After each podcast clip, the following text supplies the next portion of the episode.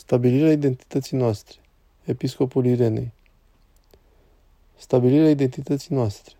Episcop Irenei al Londrei și Europei de Vest. Părintele Iosia. Preasfinția voastră aș dori să știu ce gândiți despre subiectul identității, al găsirii identității cuiva.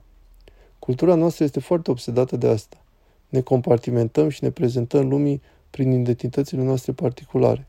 Rasa noastră, clasa socială, forma noastră de așa numită sexualitate, etc. Mă întreb dacă ne puteți ajuta să înțelegem care este miezul identității, ce înseamnă asta pentru un creștin în raport cu căutarea seculară pe care o vedem peste tot în jurul nostru. Episcopul Irene al Londrei și Europei de Vest. Să începem cu latura seculară, laică, pentru că aceasta este cea pe care o experimentăm în lumea din jurul nostru. Secular nu trebuie să fie un cuvânt rău în sine, ci pur și simplu înseamnă epoca, perioada în care trăim. Problema este atunci când epoca în care trăim începe să definească realitatea în mod diferit față de adevăratele resurse ale realității.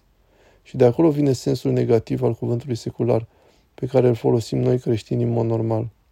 Identitatea este în centrul discuțiilor seculare moderne. Totul este despre definirea a cine sunt. Și tocmai aceasta este problema că eu sunt chemat să definez cine sunt. Și acest lucru se poate întâmpla la orice nivel.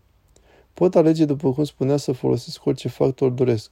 Îmi pot alege etnia, limba mea, statutul socioeconomic, statutul meu educațional, ca instrumente pentru a defini cine sunt. Dorințele mele, temerile, speranțele mele și crescători, de fapt ceea ce coperă aproape întreaga istorie în momentul actual al istoriei, probleme despre sex. Intenționat nu spun gen, deoarece aceasta este o problemă în sine. Sexul o realitate biologică și felul în care interacționăm cu el. Suntem învățați în epoca în care trăim că sexualitatea poate fi separată de această realitate biologică și că în acea separare este un număr aproape infinit de posibilități pentru mine ca să-mi definesc identitatea prin orice rezultă din asta. Și suntem învățați că în asta ne vom găsi fericirea, adică să devin cine vreau să fiu, să definesc cine vreau să fiu, chiar dacă acest lucru s-ar putea schimba în moduri dramatice de-a lungul vieții. Înțelegerea identității de către biserică este fundamental diferită. Noi creștinii nu ne definim identitatea, ci o descoperim în Hristos. Învățătura bisericii este că fiecare individ uman devine o persoană unică prin relația sa cu Hristos și prin modul în care El ne dezvăluie cine suntem cu adevărat. Și există o mare teamă în societatea seculară de oricine ar putea pune identitatea mâinile al cuiva ca biserica, Dumnezeu, oricine. Trebuie să fiu eu cel care definește cine sunt. Dar creștinii au înțeles mereu asta ca fiind aproape înșelăciunea primară.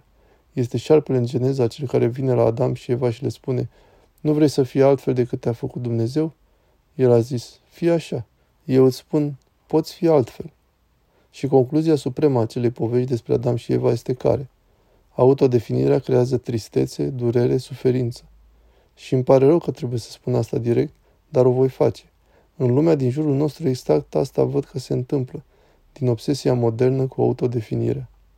Trăim într-o generație care spune, acum ești liber, așa cum nu ai mai fost niciodată înainte, să definești cine ești și cine vrei să fii, iar aceasta va crea o eliberare cum nu ai mai cunoscut vreodată ca rasă. Și care este rezultatul? Trăim într-o generație cu mult mai multă depresie decât în orice altă etapă a istoriei omenirii. Mai mulți oameni au medicamente pentru anxietate decât în orice alt moment al istoriei omenirii. Există mai multe sinucideri în generația noastră decât în orice alt moment al istoriei omenirii. Și trebuie să fii foarte închis la minte ca să nu vezi legătura dintre aceste lucruri. Se pune vina pe orice altceva, că oamenii devin depresivi nu din cauza căutării propriei identități, ci pentru că se confruntă cu opoziție în identitățile pe care le aleg. Îmi pare rău, există o limită până la care putem accepta astfel de scuze.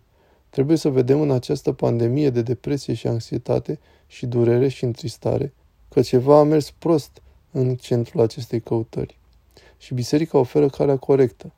Nu trece prin viață încercând să definești cine ești. Fii suficient de smerit, fii suficient de deschis pentru a accepta că s-ar putea să nu ai nicio idee cine ești menit să fii și să-i permiți lui Dumnezeu care te-a creat în libertate să te ghideze să descoperi asta. Și poate că e mai mult în identitatea ta decât ți-ai imaginat tu vreodată și s-ar putea să fii definit în moduri la care nici măcar nu te-ai gândit. Să nu te definești singur și atunci vei afla, ți se va descoperi ceva care îți va deschide inima spre cine ești tu cu adevărat.